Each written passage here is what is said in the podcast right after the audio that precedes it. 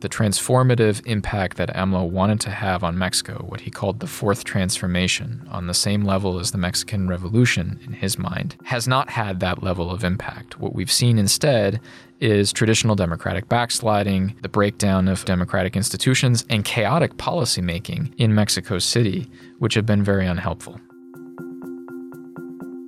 Hi, I'm Ryan Berg, Director of the Americas Program, and I'm here to talk about our recent report after AMLO, the economic, security, and political outlook for Mexico in 2024.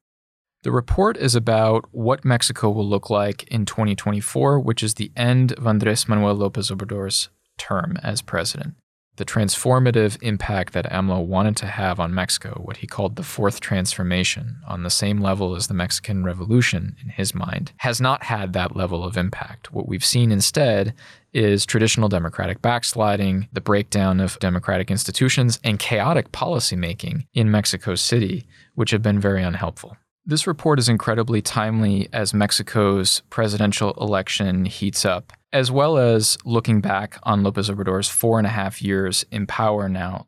We look at three distinct buckets the economic, the security, and the political outlook as the three distinct pillars that we're analyzing to see what Mexico will look like after Lopez Obrador's term is finished. The biggest takeaway from the report is that Mexico, in our opinion, is doing worse in 2023 and going into 2024 than it was in 2018 when Lopez Obrador took over in all three of the buckets that we analyze economic, security, and political. There are some surprises in the story. There are some very positive takeaways, such as the robustness of institutions in Mexico, the robustness of democracy, and the checks and balances that we've seen. However, we see mostly decline in all three of the buckets.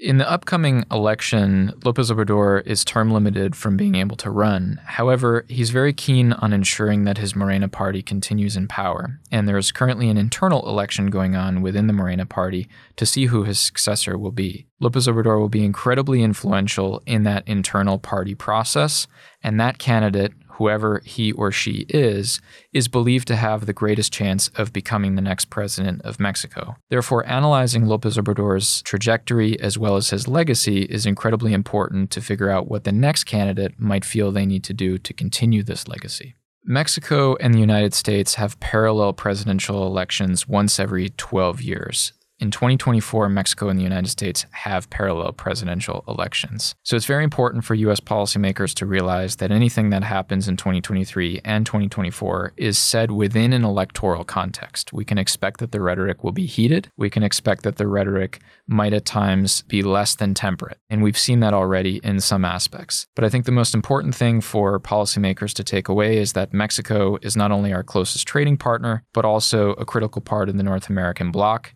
It's incredibly important to get Mexico's economic, security, and political policies in order for our nearshoring priorities. So these issues go well beyond presidential elections, which we will have in parallel next year. To read the full report, after AMLO, the economic, security, and political outlook for Mexico in 2024, please visit csis.org.